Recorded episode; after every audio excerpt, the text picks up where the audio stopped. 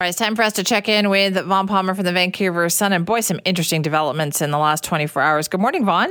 And good morning, Simi. Let's talk about Ellis Ross. I mean, this was really interesting. Yeah, so Ellis Ross, BC United member uh, for Skeena, is switching to federal politics. So he's going to stay as an MLA till the BC election but he's joining the Pierre Poilievre team, and he's going to run. It's an NDP riding up there, so he's not like he's hasn't got a slam dunk here. But that's one of the really interesting things that's going on in BC is Poilievre is going around scooping up BC United MLAs, and in a couple of cases, he's uh, putting them into the field against New Democrats. So uh, the situation is fluid federally. Uh, what's the I have to say, the BC United reaction to all this. I've seen some silly press releases in my day, but the one that BC United put out uh, may end up being one of the dumbest of the year if things unfold as they might. Uh, BC United is trying to make the best of this news. So they put out a press release saying Ellis Ross is switching to federal politics to serve the interests of his constituents and British Columbians, and he endorses Kevin Falcon. He just thinks Kevin Falcon is the only guy to vote for if you want to beat the NDP. I mean, Simi. Okay, sure. sure, okay. sure. He likes Look, him so much that he's leaving he's to run against somebody else in another riding. He likes him so much he's leaving for Ottawa right? I mean, that's the real message here. And look, you you look at the calculations, and of course, in an election year, members are deciding whether or not to run again. And if you see a member who's an MLA right now, and they say, I'm not running again in BC, but I'm going to run in the next federal election in the same area, you have to think they're sitting down going, you know what? In the next two elections, I got a better chance of ending up in government in Ottawa than I do in Victoria. I mean, MLAs pay a lot more attention to the opinion polls and the writings than I do. So uh, Ross is a real catch for Poilievre. Uh, and Poilievre made a point of being here to celebrate with him. Uh, Ross is very independent minded, uh, former Indigenous chief in the region, great defender of LNG, very outspoken a loss to Falcon and the BC United team here in BC and a big gain for Poilievre. And I think there's more to come on this. So we've all way? heard the rumors. Yeah. Mike de Jong, veteran MLA, uh, Fraser Valley riding out there in Abbotsford. Rumor mill says he's getting ready to switch to the federal arena as well. It, he hasn't said that yet, but a decision expected soon, and the betting line is switch to federal. And a third BC United MLA, this one hasn't gotten a lot of attention, but he's out there too. So, three term MLA, BC Liberal, now BC United, Dan Ashton, he's looking at a federal conservative riding in the southern interior of the province. Again, an NDP held riding. Uh, he told his local uh, news media he's not running again provincially. Uh, he's not ruling out a federal bid, and I gather he's out organizing to get the nomination there. So Ashton, again, uh, he's been there for a while with BC United. Uh, he says he's conservative. He says he's looking federal, and that would be three. So only one confirmed. Two other possibilities. You put it all together, and you go, gee, a bunch of BC United MLAs seem to be betting their chances are better at getting elected next time with Pierre Poilievre than they are getting elected or forming government with Kevin Falcon. Now, if you're Pierre Poilievre, do you say yes, come on board, or do you think, well, wait a minute, is this is this candidate by candidate? Do you think?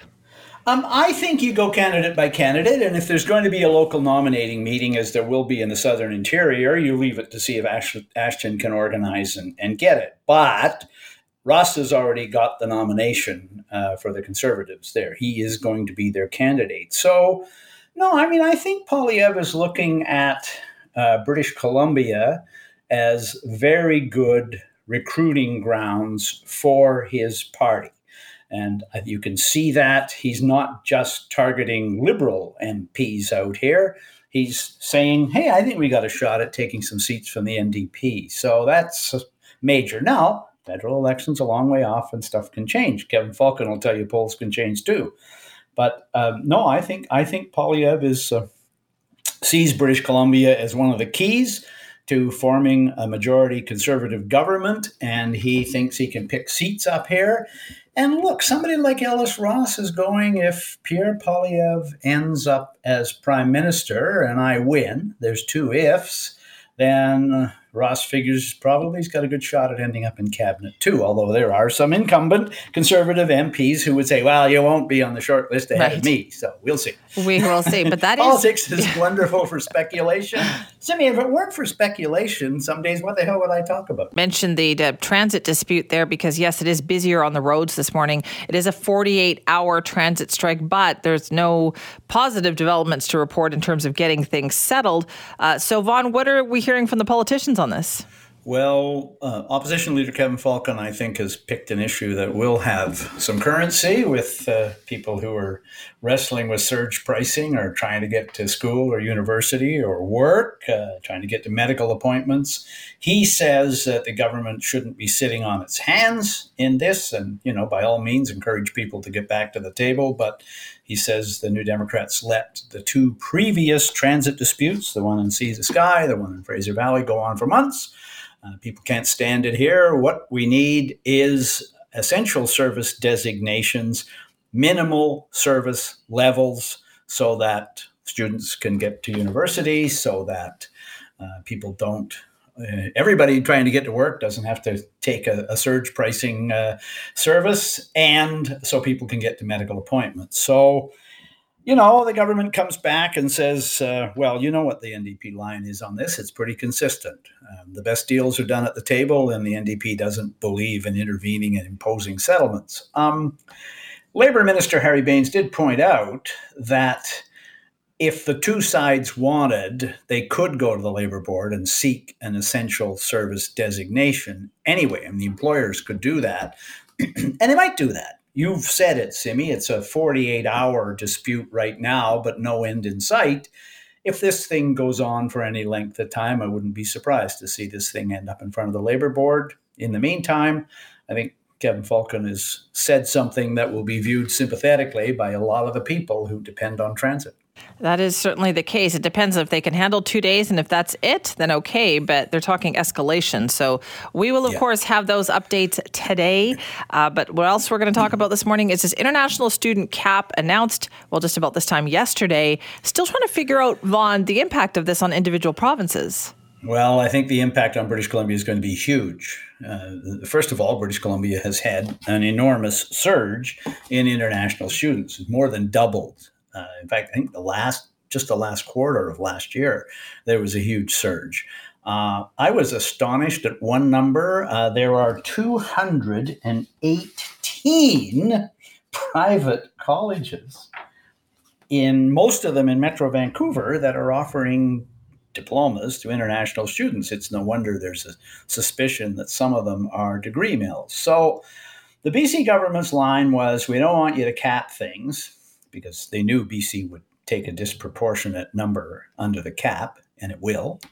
Uh, we don't want to uh, pick on everybody as bad actors when we think it's a small number. And we're working on our own plan to deal with this. And Selina Robinson, the Minister for Advanced Education, Post Secondary Education, said yesterday that BC actually shared the details of its plan with Ottawa in advance in hopes of getting the feds to back off. It didn't work.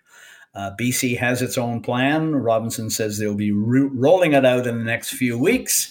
It won't be uh, as clumsy and blunt as what Ottawa did. At least that's the line from the BC government.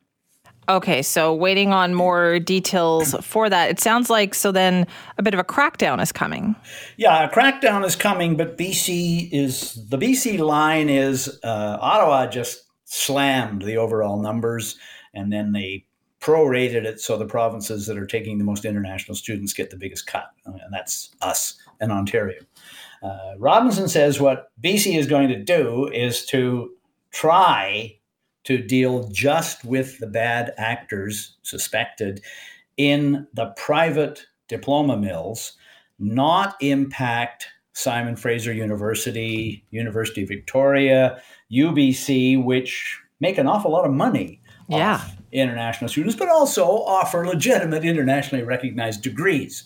Uh, what BC government is concerned with is, you know, an unnamed diploma mill that offers a degree, uh, a diploma in quote business unquote, that you then turn around, you get that, you pay for that a lot, but that gives you a foot in the door to seek permanent residency status. And that is the suspected racket here. People aren't coming here for the degree or the diploma, they're coming here to right. get their foot in the door and become an immigrant to Canada. And they don't mind paying a lot for that foot in the door. So, save essentially the cap space allowed by the federal government for these bigger legitimate institutions. Yes. Now she says they won't be hit as hard. Well, I guess, you know, we're going to have to wait and see. But the BC plan is going to have to be reworked because they now know what their numbers are going to be over the next two years. And they're going to have to deal with a surge and make sure, as they say, that the, the, the penalties, the limits, are imposed on the most suspect players in the game. That's the government's goal, but whether they can do that as surgically as they make out, I would guess, Simi, there's a fair amount of anxiety at Simon Fraser and UBC and elsewhere because those institutions make a lot of money off international students. They, in return, they give them legitimate degrees, but if the cash flow, uh, you know, those institutions are going to have to look at some spending cuts probably if they're not getting that kind of money anymore. Which is interesting because there are some big universities, particularly in Ontario, that are already on shaky ground, like Queen's University, uh, that this is going to really hurt them even further. Yeah, I haven't seen any indications yet of any BC institutions being in that kind of predicament, but you're right. And, and it's kind of shocking. Queen's must be one of our oldest universities. Yeah. It's been there forever. Um, my daughter went there actually, and uh, yeah, as did as did my wife. So it's uh, that's a big hit uh, that Queens is saying financially it's to the wall. Okay, so when might we get some details on this? Next few weeks, according to Robinson. I don't know if they're waiting for the budget, which is the end of February. Hmm. Probably not. My guess is you'd announce it beforehand because the budget tends to suck up an awful lot of the news items within it because you focus on the big numbers in the budget, not uh, something like this. So I think they'll be scrambling to get it out before that. As I say, I think they're probably right now sitting down digesting what the federal cap actually means for BC. Remember, it's 35% across the board. But the minister said yesterday it will be prorated in the interest of fairness to the province that have the biggest problem. So that means BC is I, the way I read that, Simi. We're going to take a bigger hit than 35 percent. Um, you know, Nova Scotia, BC, and Ontario are the major targets, and my guess is we're going to take a bigger hit than 35 percent. Oh boy! Okay, wait and see what happens. Vaughn, thank you. Bye bye.